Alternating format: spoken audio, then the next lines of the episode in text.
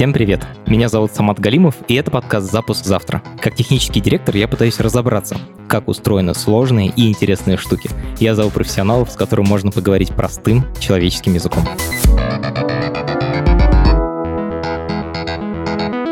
Готов поспорить, что вы сегодня с утра уже успели воспользоваться той технологией, о которой мы сегодня будем говорить. Это веб-браузеры. Это программы, через которые мы смотрим интернет. Это одни из самых больших и сложных программных проектов, созданных человечеством. В его разработке принимают участие тысячи людей и сотни компаний. Один из важных участников — это Яндекс. И этот эпизод мы сделали как раз с ним.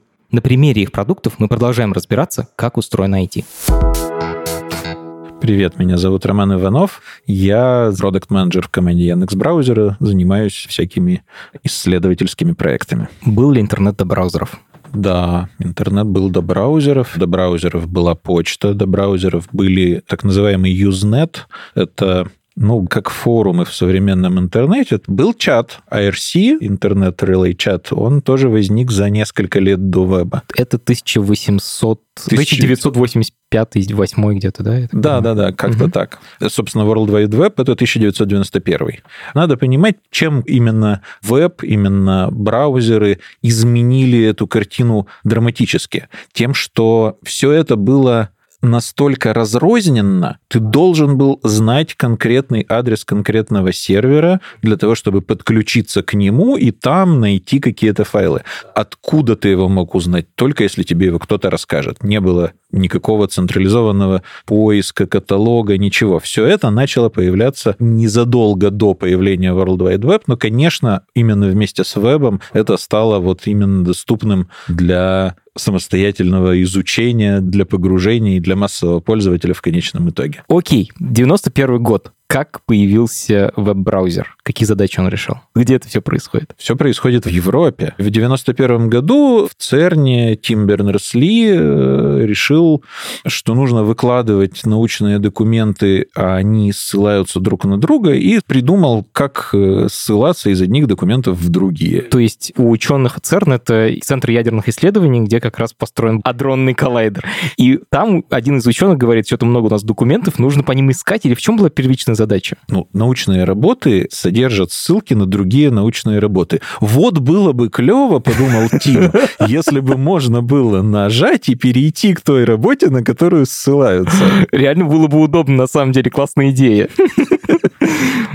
Так. Ну и все. Из этого, значит, все выросло. То есть, в смысле, придуман был язык HTML, придуман там первый, сделан первый браузер Mosaic, который позволял такие документы открывать. Это сначала были просто документы, просто файл. Ты открываешь файл, но в нем есть ссылки на другой файл, да. Угу. Ну а дальше уже вся интерактивность, которая за пределами просто клика на ссылку, про то, что документ может быть сегодня один, а завтра по этому же адресу другой, или в зависимости от того, того, кто на него смотрит, это все ну, начало развиваться постепенно, и какие-то, значит, веб-приложения, поисковики и так далее появились уже несколько лет спустя. Значит, изначально это была программа, которая умела открывать документы определенного формата, и в этих документах был какой-то способ задать ссылку на другой документ. И вот эта программа просто делала так, чтобы эта штука становилась кликабельной. То есть да, в нее можно да, было... Да, да, Супер. В самой первой версии не было поддержки картинок. Картинки появились чуть позже.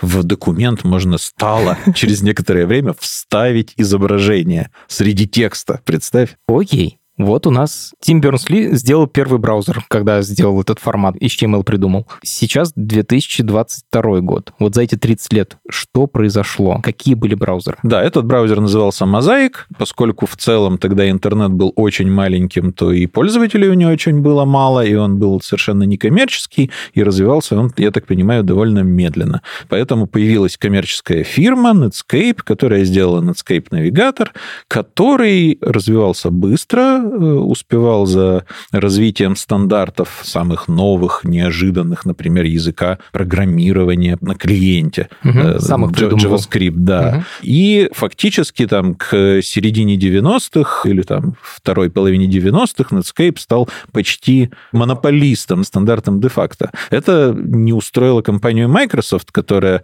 такая, ха, что это такое? Тут мы же делаем самую главную операционную систему, а тут какой-то интернет возник. Давайте попробуем попробуем что-нибудь тоже сделать. И они сделали Internet Explorer, который вставили по умолчанию в Windows, начиная с Windows то ли 95, то ли 98. Браузеры конкурировали между собой. Типа, я сделаю более крутой, я сделаю более крутой. Ну да, и типа этот каждый браузер была программа, которую надо скачать и установить к себе на компьютер. Для начала надо купить. Были они платными, да, это правда. А компания Microsoft сказала, забирайте бесплатно, вот установили, купили Windows, в комплекте идет э, Internet Explorer. И тем самым они просто уничтожили рынок браузеров в принципе. Все так. И это была первая браузерная война, которая была выиграна Microsoft за счет вот этой вот предустановки браузера в операционную систему, выиграна с довольно большим уроном для пользователей. Internet Explorer стал доминирующим браузером. Он стал доминирующим браузером, и это привело к тому, что случился чуть ли не десятилетний застой в технологиях. Он перестал развиваться, довольно логично. Выходили новые версии Windows и новая версия Internet Explorer тоже, но она почти не поддерживала каких-то новых и клевых штук, с помощью которых можно делать, ну, сайты, интернет удобнее, проще и круче. И сначала от него начал довольно бодро откусывать Firefox во второй половине нулевых годов, и в конце нулевых годов компания Google выпустила свой браузер Chrome, который как за счет того, что это хороший продукт, так и за счет огромных усилий, вложенных Гуглом в дистрибуцию этого браузера, начал очень быстро расти. Что мы имеем сейчас? Какие сейчас есть браузеры? Еще год назад я бы сказал, что есть три основных браузера, если говорить про мир. Значит, это, сказал бы я, Chrome, Safari и Firefox. К сожалению, Firefox падает по рыночной доле и упал уже в достаточной степени, чтобы я не мог так сказать. Сейчас осталось два больших браузера. Это Chrome и Safari. 60% Chrome, 20% Safari, по 4 у Firefox. Надо пояснить, Chrome — это браузер, который делает компания Google в основном. Firefox принадлежит компании Mozilla Foundation. Это типа независимая, некоммерческая организация, которая пытается делать веб лучше. И Safari — это браузер, который делает компания Apple. И он в айфонах и на MacBook предустановлен.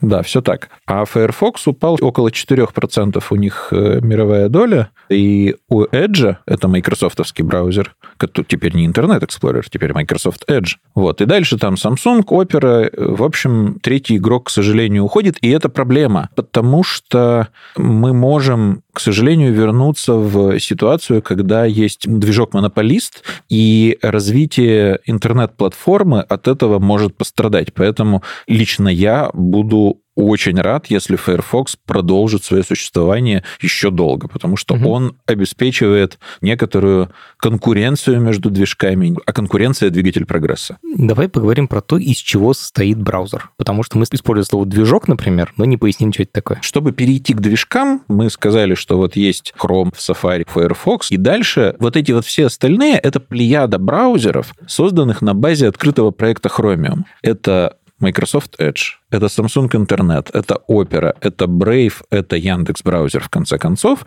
И вот когда мы говорим, значит, про движок, тут надо понимать, что есть два значения у этого слова, что ли. Слово движок угу. может означать конкретно движок рендеринга, так. то есть ту часть э, браузера, ту программу, которая превращает код в картинку, которая у вас на экране, в которую вы можете нажимать. Еще словом движок можно назвать в целом вот открытый проект Chromium, на базе которого сделаны те и другие, третьи и четвертые браузеры. Это, в общем, тоже движок. На движке Chromium, можно сказать. Но он Просто... включает в себя не только движок рендеринга, да. а еще много всего да, другого. Да-да-да, а много других компонентов. Какие это компоненты? Давайте попробуем перечислить, из чего вообще состоит браузер. Браузер угу. состоит из ну вот мы уже упомянули движок рендеринга. Так. Это важная часть, но которой недостаточно, чтобы сделать свой браузер. Более того, вот в Chromium движок рендеринга называется Blink, у него есть отдельное свое имя. В Safari движок рендеринга называется WebKit. Вообще есть традиция у движкам рендеринга давать свои отдельные имена. У Firefox это Presto, ага. у Internet Explorer это был Trident. Значит, кроме него в браузере есть главный процесс, это, собственно, то, что управляет всеми остальными процессами, что вызывает движок рендеринга, что... Такой сборщик. Да. Дирижер в оркестре. Все так. Какие еще инструменты в оркестре есть? Значит, есть важнейший инструмент песочница. Песочница — это механизм ограничения прав у вспомогательных процессов. Главный процесс создает песочницы и запихивает в них все дочерние процессы, чтобы если в них какая-то проблема, какой-то баг, какой-то, значит, хакер нашел, как что-то взломать, проникнуть, чтобы он остался в пределах этой песочницы и не смог попасть к данным других процессов, к данным пользователя и вообще в операционную систему, чтобы в ней что-то, значит, сделать плохое туда, какой-то внедрить код. То есть, если хакер сделал такую страницу, которая взломает браузер, по идее, он должен быть остаться ограничен внутри этой песочницы. Да, значит, есть механизм обмена сообщениями между главным процессом, вспомогательными и песочницей. И, собственно, вспомогательные процессы, которых довольно много разных. Вот про рендеринг мы уже поговорили, это то, что вот отрисовывает э, тот код. Есть еще, например, сетевой процесс. В интернет ходит отдельный процесс, это просто более эффективно, потому что не нужно останавливать, например, процесс отрисовки страницы для того, чтобы скачать какой-то дополнительный ресурс, это делает другой процесс. Какие еще там могут быть процессы вспомогательные? Ну, например, декодеры видео и аудио файлов — это тоже отдельные процессы. Угу. ГПУ, то есть графический ускоритель процесса, который его использует, тоже живет отдельно. Что должен сделать движок для того, чтобы текстовый файл, технический да, код, превратился в красивую картинку. Предположим, браузер уже получил этот документ, этот текст, который ему надо перевести в то, что человек видит на экране. Значит, что делает браузер? Он начинает несколько параллельных процессов. Во-первых, он вот этот документ читает сразу с несколькими целями. Одна из целей — это построить так называемый дом, объектную модель документа. Это, ну, грубо говоря, дерево, в котором написано, в какой элемент в какой вложен на языке компьютерщиков дерево означает просто структуру данных, в которых одни элементы вложены в другие, и внутри одного элемента может быть несколько элементов. Ну, типа, визуально это представляется реально, как дерево у тебя, типа, вот первый элемент, главный, самый большой элемент — это ствол дерева, и из него идут, отпочковываются ветки. Да, спасибо большое. Давай начнем с того, что есть вообще HTML-документ. Это, типа, то, с чего все начинается. Да. Те самые элементы, о которых я сказал только что, они как раз записаны в виде HTML-тегов. Ну, вот, например, ссылка — это элемент. Или например, абзац или заголовок, okay. или кусочек текста выделен жирным, и вот, вот это выделение, оно тоже реализуется с помощью элемента. И это все внутрь друг друга вложено. Например, внутри элемента абзац может быть элемент слова, выделенный жирным. Да. Кайф. Вот. Вот эта вложенность элементов, ее нужно прочитать, распознать и собрать из этого дерева. Из текстового формата собрать уже такой в память компьютера это уложить. Да, в памяти компьютера в виде дерева. Это вот один процесс, который идет, а параллельно этому идет процесс так называемый preload scanner. Как это? А, мы ищем ссылки на внешние документы, которые надо подгрузить. Точно. Дело в том, что HTML-документ зачастую почти всегда содержит в себе ссылки на несколько разных видов внешних документов, без которых его невозможно правильно отобразить. Это таблицы стилей, которые ага объясняют, как нужно раскрасить или там показать вот эти вот, ну, что, что такое жирный. короче. Да, да, насколько он жирный. Угу. Или какой шрифт используется. Или какой шрифт используется. Ага. Значит, кроме таблиц стилей, собственно, есть шрифты. Хорошо, что ты их упомянул. Это тоже внешние файлы. Есть скрипты, программы на языке JavaScript, которые тоже... Добавляют интерактивность к этому сайту. Да, но они еще и могут вывести прямо в выход какой-то, значит, кусочек тоже элементов, поэтому скачать их и выполнить — это блокирующая часть процесса. То есть ты должен их скачать и выполнить, ты не можешь дальше строить дерево, объектную модель, пока не скачал все скрипты. О, Господи. А если скрипт сделан так, чтобы он не требовался для построения дерева, то его нужно пометить специальной пометкой, что окей, это ты можешь сейчас пропустить, скачать его чуть позже. Итак, Preload сканер находит все эти ссылки и ставит задачу сетевой подсистеме их скачать.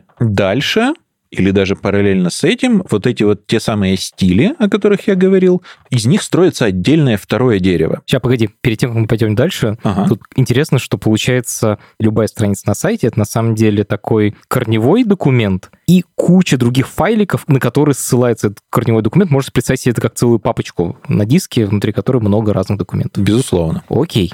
Ты начал говорить про стили. Да. Что такое стили? Вообще этот язык, на котором это пишется, называется CSS. Это каскадная таблица стилей. Этот CSS так вот на русский переводится.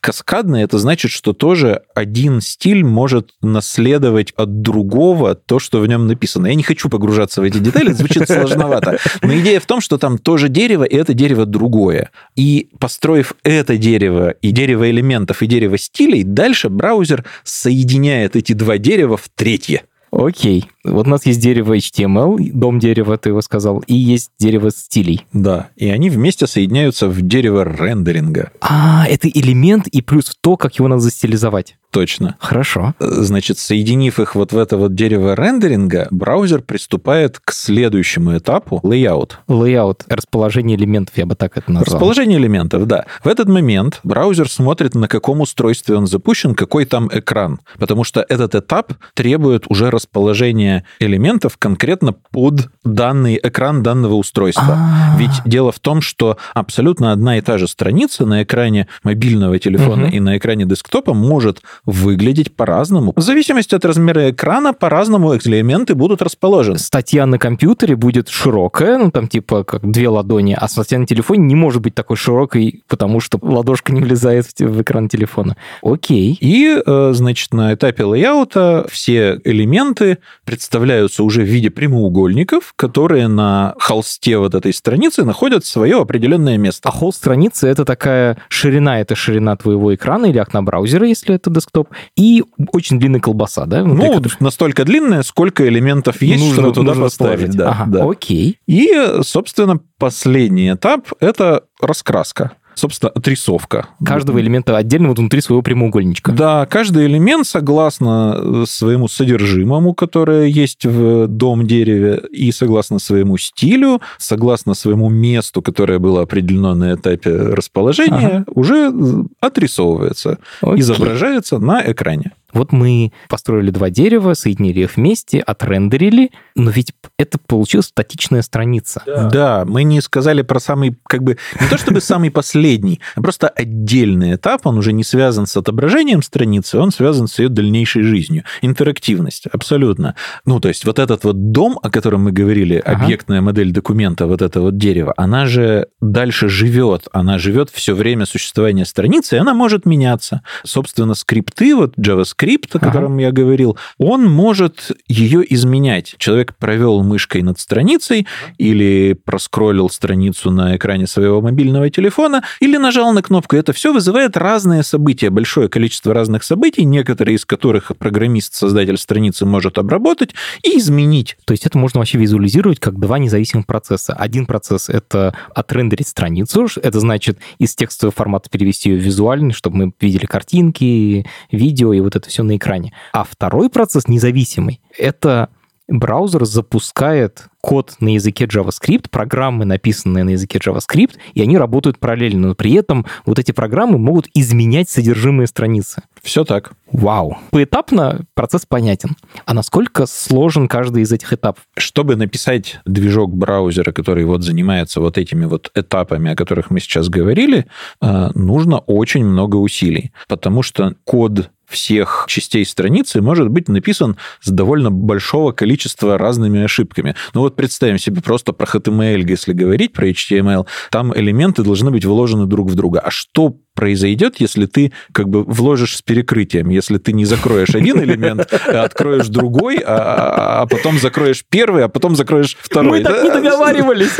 Мы, так не договаривались, а браузер должен как-то определенным образом себя в этой ситуации повести. Он не должен сломаться. У него это получается, потому что движок сделан так, чтобы, ну вот тот же рендеринг движок и движок JavaScript сделаны так, чтобы допускать довольно большое количество возможных ну, послаблений. Нельзя сделать так, что типа в этой ситуации он откажется страницу показывать. В смысле, можно так сделать. Первые браузеры так и были устроены. Например, там какой-нибудь Internet Explorer версии 1 примерно так и работал. Но, конечно, пользователь будет недоволен. Он хочет увидеть страницу, пусть и не в идеальном виде, раз уж ее разработчик оказался таким криворуким, но как-то увидеть. Поэтому нужно тут, значит, э, во-первых, спокойно относиться к возможным неточностям разработчиков. Нужно при этом поддерживать стандарты, ведь все эти языки, HTML, CSS, JavaScript там, и так далее, они все стандартизированы, эти стандарты с каждым днем развиваются, с каждым днем появляются дополнения к этим стандартам, улучшения, какие-то новые mm-hmm. возможности. То есть это надо специально что-то сделать для того, чтобы принимать на вход не только только хорошие сайты, но еще и... Ну, конечно, если у тебя есть жесткая спецификация, вот этот элемент может быть только вложен в этот элемент, а если он в него не вложен, то его он не считается, и его просто игнорируем. Программу, которая интерпретирует вот такой код, написать существенно проще, чем программу, которая спокойно относится к не только шагу влево, шагу вправо, угу. а просто к состоянию на голове. Мы с тобой обсуждали, что браузеров разных много, но при этом они все имеют один общий движок. Ну, не совсем. Ну, многие. Один, да, многие имеют общий Почему? движок, это правда. Написать движок браузера непросто. Компания Mozilla решила написать новый движок, не вот Presto, который используется в Firefox всю дорогу, ага. а новый, называется Servo. Так. Они писали его 6, по-моему, лет. Ничего себе. После чего признали, что для того, чтобы он полноценно работал, нужно вложить еще лет 6-8. Еще столько же получается. И, и сдались. Просто перестали это делать? Просто перестали это делать. Офигеть. А это эксперты, это люди, которые умеют разработать веб-браузеры. Я бы даже сказал, знаешь, что в 21 веке новых полноценных браузерных вот именно рендеринг-движков, по-моему, написано ноль. Все идет из 20-го. Офигеть. У меня прям мурашки по коже, потому что есть немного проектов, которые такого объема. Сложность возникает именно тогда, когда у тебя бескает бесконечное разнообразие. Точно так же с браузерами. Если бы браузеру нужно было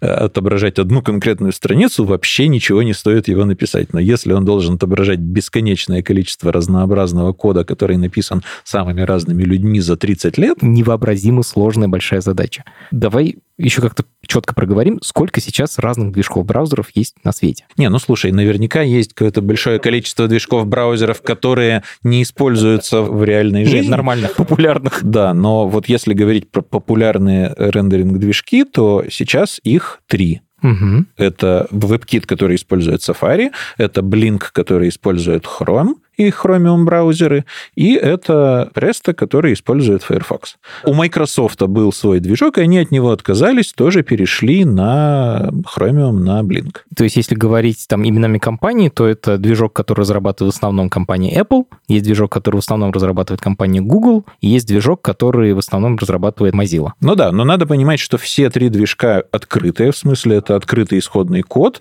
это открытый проект, и ты можешь пойти и что-то там изменить и прислать свой патч свое изменение на рассмотрение команде, которая ведет этот движок, и тем самым его улучшить. Вот с этого момента поподробнее. Вот, например, движок Chromium, который в основе браузера Google Chrome, насколько его разрабатывает Google, а насколько другие компании? Потому что я слышу, что там не один Google. Там, конечно, не один Google. Там, кроме Google и Яндекса, который тоже один из топовых контрибьюторов в проект Chromium. Ничего себе. Его развивают еще ребята из Microsoft, которые делают свой браузер. Свой Edge и, угу. и то тоже, значит, вносят свои изменения в общий код угу. из оперы, которая делает свой браузер и вносит свои изменения в общий код, ага. из браузера Brave, из компании Samsung, Naver. Если смотреть на количество, значит, там изменений, которые делает Яндекс, то Яндекс на там типа пятом, седьмом, восьмом, ну, короче, в первой десятке компаний, которые вносят изменения в открытый проект Chromium. Мы сейчас определили, что браузер — это типа одна из сложнейших штук, которые сделали программисты, может быть, за всю историю развития IT.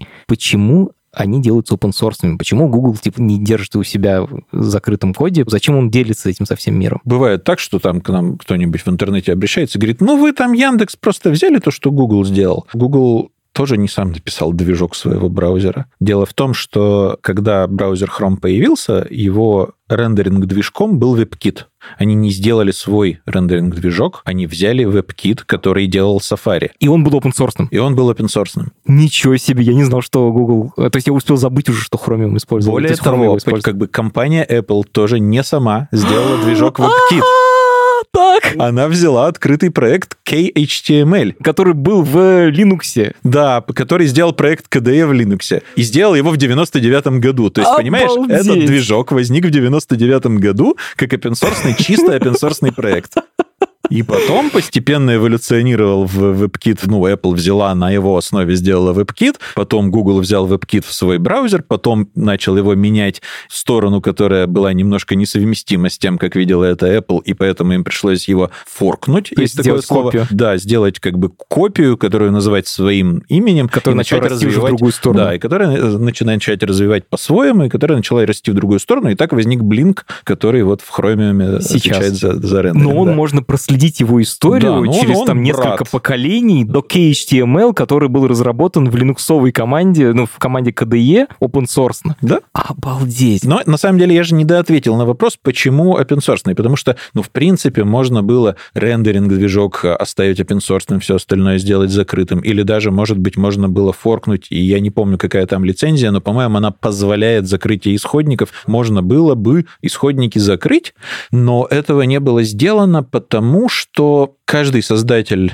движка видит свою миссию в том, чтобы развивать веб-платформу в целом. А развивать веб-платформу в целом, делая движок закрытым, труднее гораздо, потому что э, к тебе не могут прийти и помочь. Как ты видел, как я перечислял, огромное количество компаний со всего мира Мгм. работает над Chromium, например. И, конечно, развитие в этом месте было бы гораздо более медленным. Это то, что мы видели у Microsoft. У Microsoft был закрытый движок с с закрытым исходным кодом. Trident, на Да. был У Opera был собственный движок, Мгм. который был тоже с закрытым исходным кодом, и который тоже не выдержал, ну, собственно, гонки развития веб-технологий, просто потому что одной компании в одиночку трудно развивать движок. Просто это, это прямо действительно сложно. Сложно, видишь, даже не написать с нуля свой движок, а развивать движок в одиночку компании, даже довольно большой, даже такой, как Microsoft, в одиночку трудно. Ну, конечно, вообще тот факт, то, что Microsoft отказался от своего собственного движка, это показывает, насколько это сложно, насколько это огромная задача, что даже Microsoft не вытянул.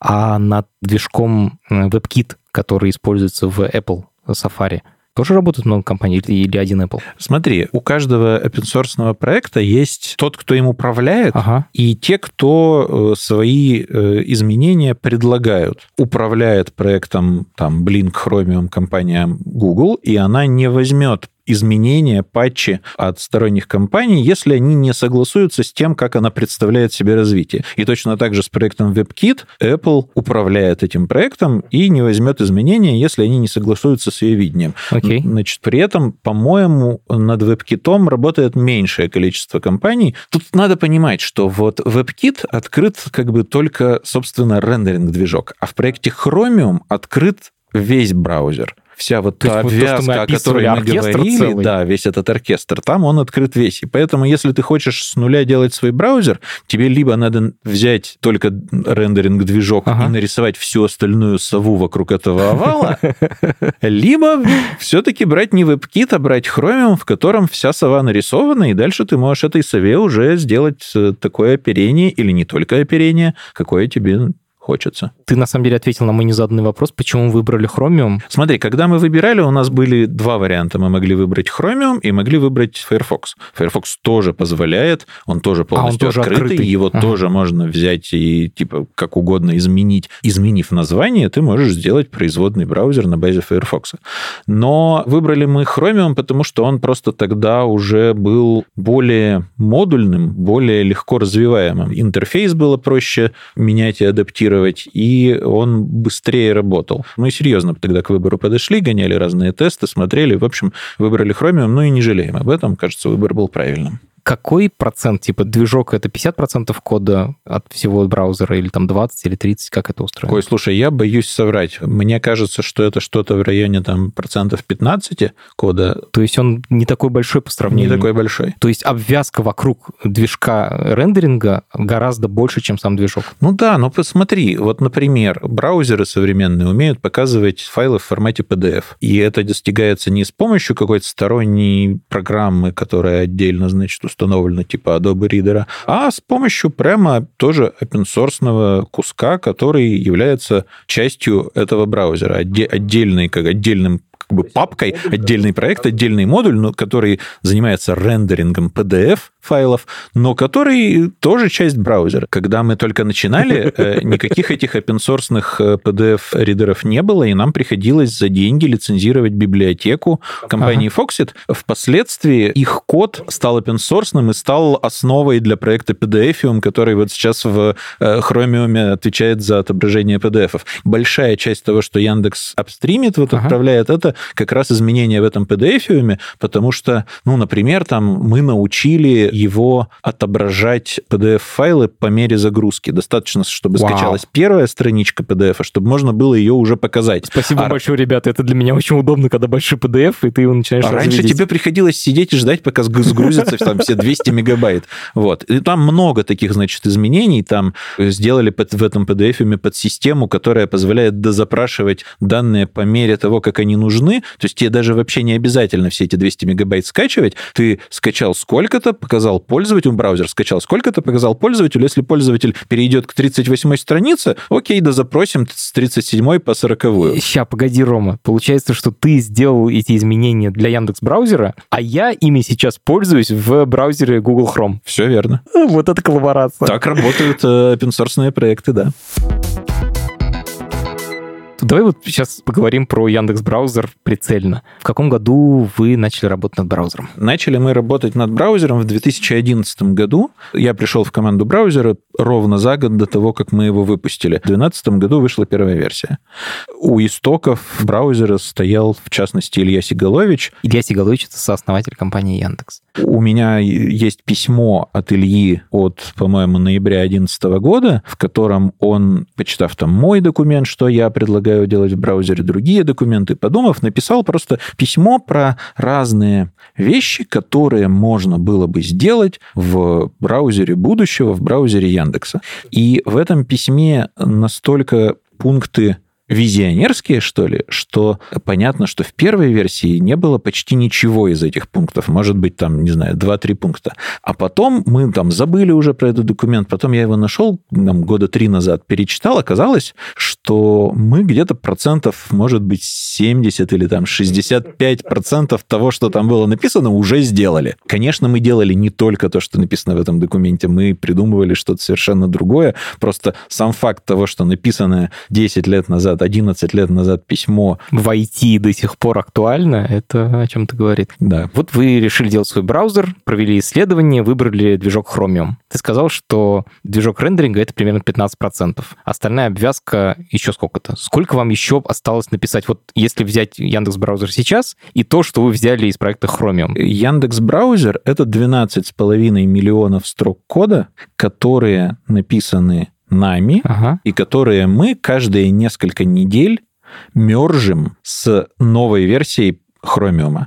Прилагаем к тем 40 миллионам строк кода, которые приехали в новой версии браузера. Open source, которые Chromium. Угу. Open source, да. И должны разрешить все противоречия между изменениями, которые сделали все остальные авторы, и теми строками, которые написаны у нас. Адская работа. Я не представляю. Чтобы вы понимали, такой мерж довольно большого проекта, это может быть там на месяц затянуться в обычной разработке. Я так понимаю, какие-то специальные приемы используются для того, чтобы ваши изменения были минимально, конф... ну, типа... Да, мы, конечно, конечно, у нас есть там метрика конфликт скор, которую ага. мы, значит, ну, в смысле, процент конфликтности, сколько ага. Ваш наш код. Наш код э, именно меняет строки оригинального кода, а не добавляет. И ваша цель, чтобы добавлять, а не менять. Да, да, что... да. Вот. Но тем не менее, это все равно, понятно, это гигантская работа, которую необходимо делать все время, ни на секунду не останавливаясь, потому что иначе ты отстанешь по версиям, у тебя движок станет устаревший,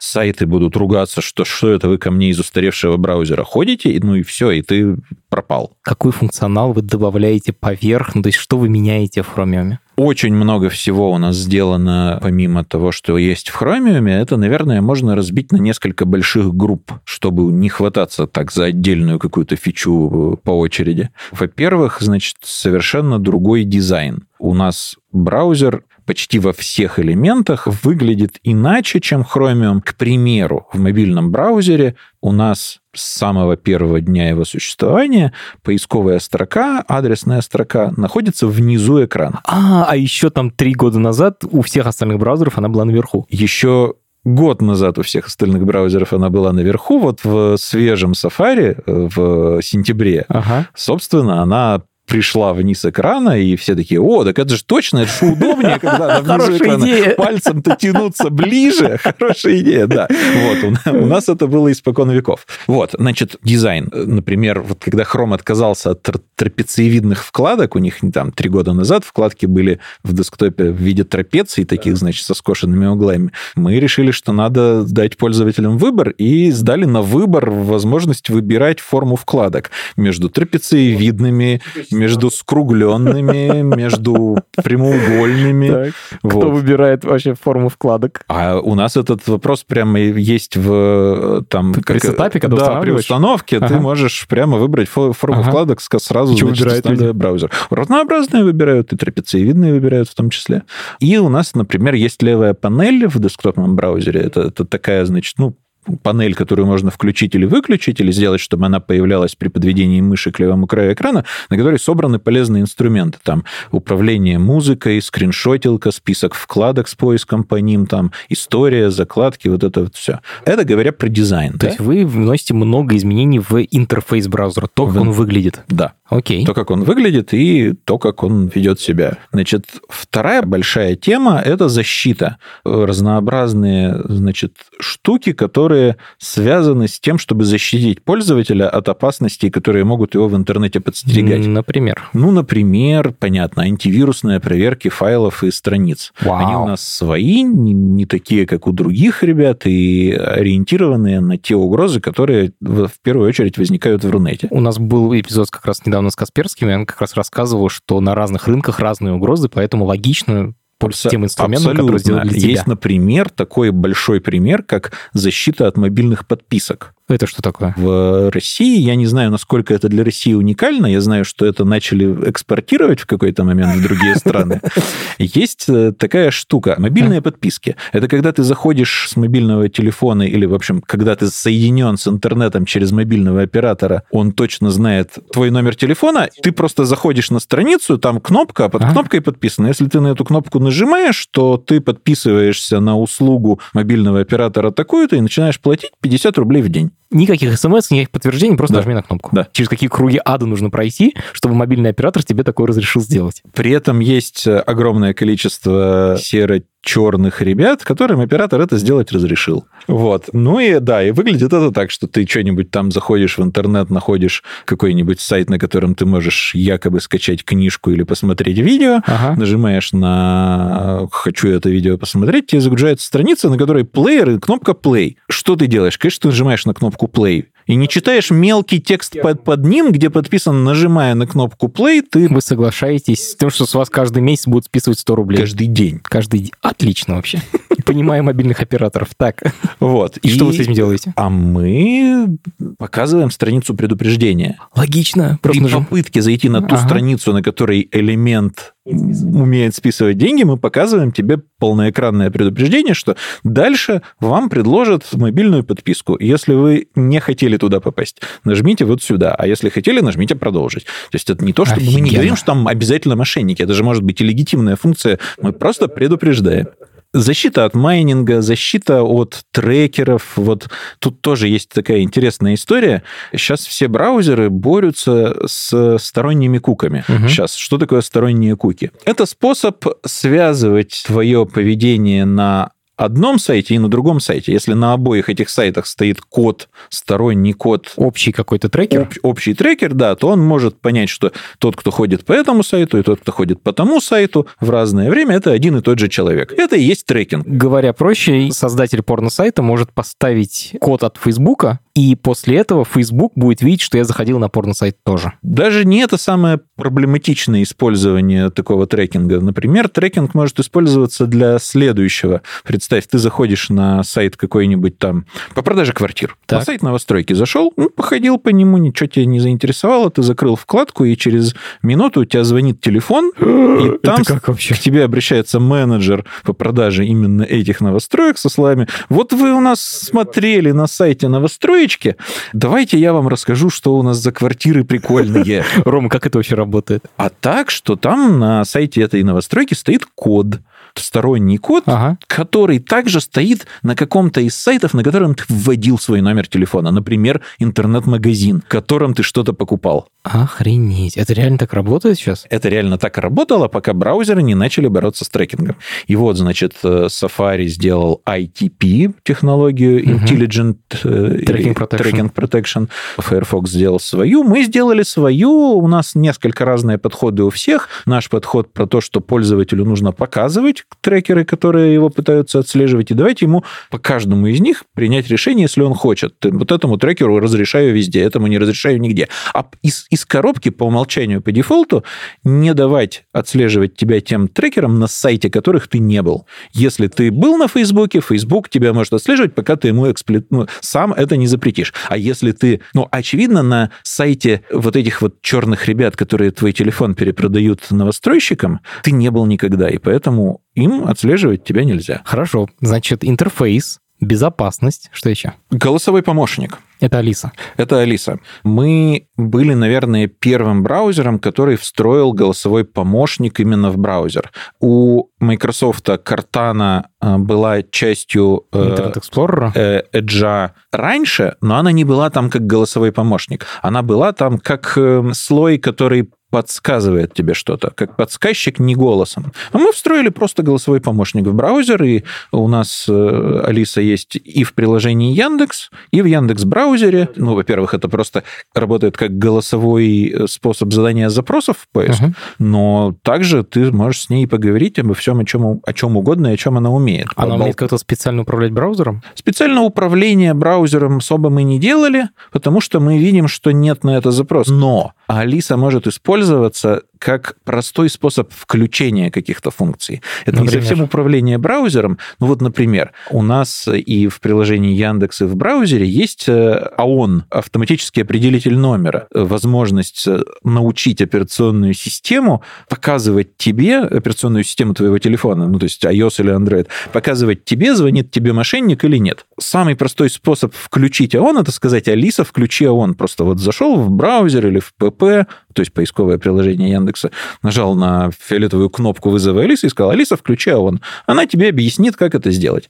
Э, это очень просто запомнить, и это очень хорошо работает в этом смысле, что можно пользователям рассказывать это именно так. Угу. Окей, голосовой помощник. Еще? Много небольших улучшений, многие из которых уникальны в том смысле, что они предназначены для нашего рынка, и никто больше их сделать не сможет. Просто потому, что нет такой проблемы американского рынка. на американском рынке ага. Например, вот в умной адресной строке можно вводить адреса сайтов, несмотря на раскладку. Ты можешь нажать на мягкий знак, и тебе подскажут именно твою почту, которой ты пользуешься. Там mail Яндекс.ру или Mail.ru или еще какой-нибудь mail, потому что мягкий знак и буква М находятся на одной и той же кнопке. Обалденно. Такое не сделают в Гугле или в Microsoft, потому что у них нет проблемы двух раскладок. Поиск по странице с учетом морфологии русского языка. Кто тебе сделает, кроме Яндекса? Да ладно, серьезно, Абсолютно. что ли? То есть в Яндекс браузере можно сказать Command F, ну, там поиск, включить по странице, и он будет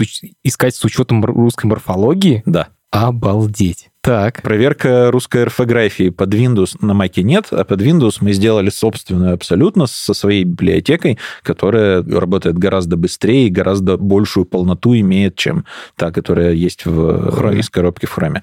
Есть э, какие-то улучшения, вот эти вот, э, как бы я сказал, вот эта третья часть, это много разных улучшений, не только, значит, заточенные на наш рынок. Ну, например, у нас есть такая штука автовынос видео ты включил видео в десктопном браузере, ну, кстати, в мобильном тоже, включил видео, смотришь видео со звуком, но решил переключить вкладку. То видео, которое ты смотришь, автоматом выскочит в маленькое окошко в правый нижний угол экрана. А, На первый взгляд это звучит страшновато. Ну, типа, я же, я же переключил вкладку, почему меня преследует видео? Но на самом деле это настолько бесшовно и удобно работает, что пользователи не возмущаются вообще. Они довольны, что оно само выскакивает. У других браузеров автовыноса нет ни у кого. сама Есть возможность выноса есть. Сама возможность выноса есть, она появилась у большинства позже, чем у нас, но автовыноса нету.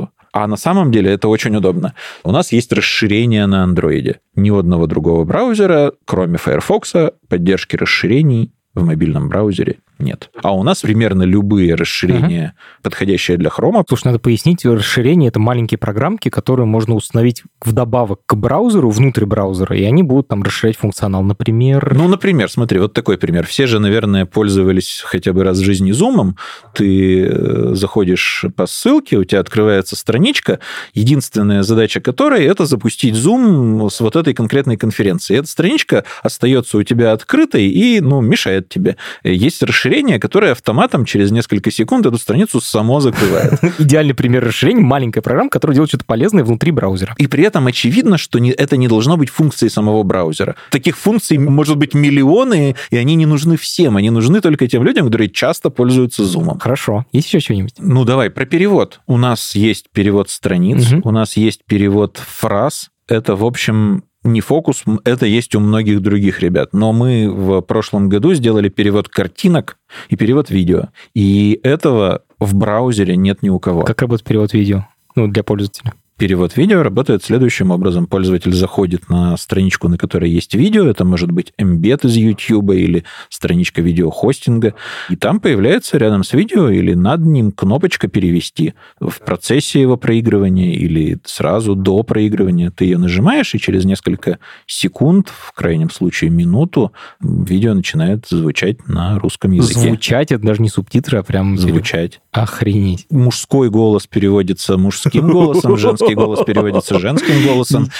Это работает не только с английским языком. Сейчас у нас, по-моему, пять языков. Французский, испанский, немецкий, английский или четыре, я не помню Мгм. точно. Ну, мы добавляем просто со временем, добавляем и расширяем. И вы там используете как раз свои технологии перевода, которые у вас уже есть давно. Ну да, то есть там под капотом там происходит следующее. Там звуковая дорожка этого видео скачивается. С серверами распоз- Яндекса? С серверами Яндекса распознается, Переводится. переводится, озвучивается и отправляется Полученный пользователю. файл пересылается пользователю Да. обратно на компьютер. При этом, ты понимаешь, вроде бы звучит так, что все кирпичики этой технологии в принципе есть, но на самом деле, чтобы соединить эти кирпичики в нечто совместно работающее, нужно довольно много сделать работы, которая вообще на первый взгляд не очевидна. Например, распознавание речи обычное, оно распознает слова, последовательность слов. Так. Они не разбиты на предложения.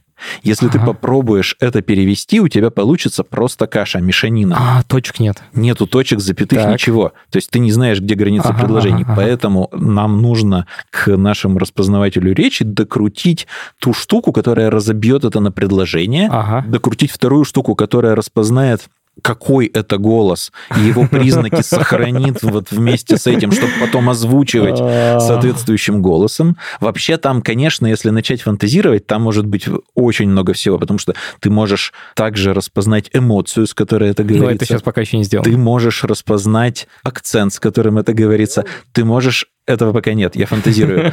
Ты можешь скопировать голос. Черт возьми, представь себе, Брюса Уиллиса переводит Брюс Уиллис на русский язык. И у вас, в принципе, есть под это уже все У подготовлено. нас много идей, и мы стараемся реализовывать самые клевые из них. Знаешь, ты сейчас перечислил функции, и мне становится понятно, куда ушло 12 миллионов строк кода. И Я вот как бы восхищаюсь, восхищаюсь, а человеку постороннему может показаться, что типа, ну сколько-то миллионов, какая хрен разница? Типа, это все чиселки на компьютере. Чтобы вы понимали, операционная система Windows NT, которую там в 96 году сделали, ну, это Windows полноценный, она была чуть больше 10 миллионов строк кода. Весь Android, это, мне кажется, информация там несколько лет недавности, это примерно 15 миллионов строк кода. Самолет F-35 американский, это 20 миллионов строк кода. Office 20 миллионов строк кода. Windows 2000 30 миллионов строк кода. Ну, то есть это просто огромный проект.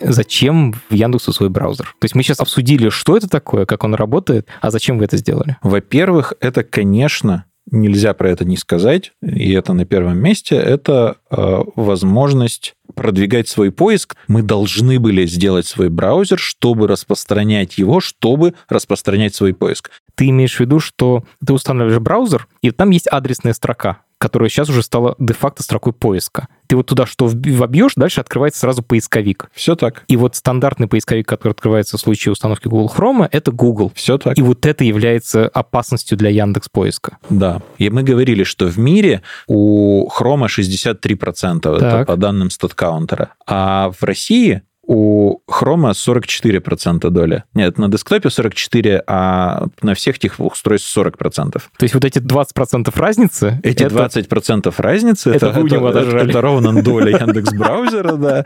И это то, что ну, обеспечивает долю, соответственно, поисковую долю Яндекса, защищает ее. Понятно, что есть люди, которые в Chrome пользуются все равно Яндексом. Но как они это делают? Они заходят сначала на Яндекс и туда уже вводят свой поисковый запрос. А вот два момента. Первый, надо пояснить, зачем вам бороться за долю поискового трафика с Гуглом. В поиске есть рекламные объявления. Ага, это, как, это живые деньги. За которые те бизнесы, которые их размещают, платят деньги, если пользователь нажмет на это объявление. И вот каждый клик это сколько-то там, какая-то небольшая денежка, клик именно по объявлению, по органическим, по обычным результатам, клики, очевидно, бесплатно для всех. Ну, это те деньги, которые зарабатывает Яндекс, когда когда-то, там, не знаю, лет пять назад, наверное, это были почти единственные деньги, которые Яндекс зарабатывает. Mm-hmm. Ну, вот... Э, ну, и сейчас точнее, это большая доля. огромный процент, mm-hmm. что есть еще медийная реклама, там реклама, не знаю, на других сервисах Яндекса, но это было подавляющее большинство.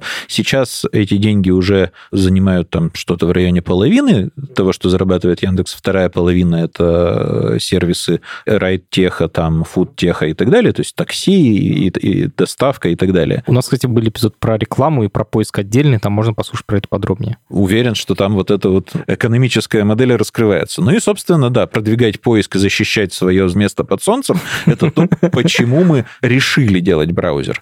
Но конечно, мы видим свою, значит, миссию, делая этот браузер, не только в этом. Мы хотим сделать интернет удобнее для пользователей из России, ну и окрестных стран. Сколько людей сейчас пользуются Яндекс браузером? Не в людях только. В людях не можем померить, можем в устройствах. Давай. 75 миллионов устройств в месяц используют в смысле, запускают и делают в нем какие-то осмысленные действия Яндекс браузер. Допустим, у людей в среднем по два устройства, это получается четверть населения России, что ли? Да, ну так наша, наша доля такая и есть, около четверти. На десктопе 36 миллионов в месяц, на андроиде 34 миллионов в месяц, и на iOS почти 5 миллионов в месяц устройств людей запускает Яндекс браузер. Вот это кайф. Тут, на самом деле, конечно, не только Россия, есть еще некоторое количество там, других стран, ага. но в основном эти числа, ну, то есть, на, на, не знаю, на 85, что ли, процентов угу. это Россия. А сколько людей его разрабатывают? Разрабатывают 150 разработчиков. Но понятно, что разработчиками не исчерпывается, собственно, список тех, кто работает над браузером. Есть менеджеры, вот я как продукт-менеджер, есть тестирование, есть дизайнеры, есть аналитики. Общий списочный состав тебе назвать не смогу, но, в общем, порядок цифр понятен. Типа 250, наверное. Ну, что-нибудь, что-нибудь угу. такое, да. Все, давай финальный вопрос. Что почитать про браузеры? Лично я сейчас вот, когда готовился к нашему с тобой разговору, я, я почитал документ, расположенный на сайте Mozilla. Есть вообще у них подсайт такой, developer.mozilla.org. Там много документации про то, как работают браузеры, как работает веб, как работает HTML, JavaScript, вот это вот все. Там конкретно есть документ How Browsers Work, угу. как работают браузеры. Вот его стоит почитать. Вообще MDN — это один из главных документационных порталов в интернете, интернете, так что я очень рад, что наконец-то ссылка на него появится в нашем подкасте. Ссылка на этот документ будет в описании к этому эпизоду. Рома, спасибо тебе огромное, что пришел и поговорил. Спасибо. Это подкаст студии «Либо-либо», и мы его сделали вместе с Яндексом. Над подкастом работали редакторка Маша Агличева, продюсерка Настя Медведева, звукорежиссерка Нина Мамотина. За джингл спасибо Кире Вайнштейн.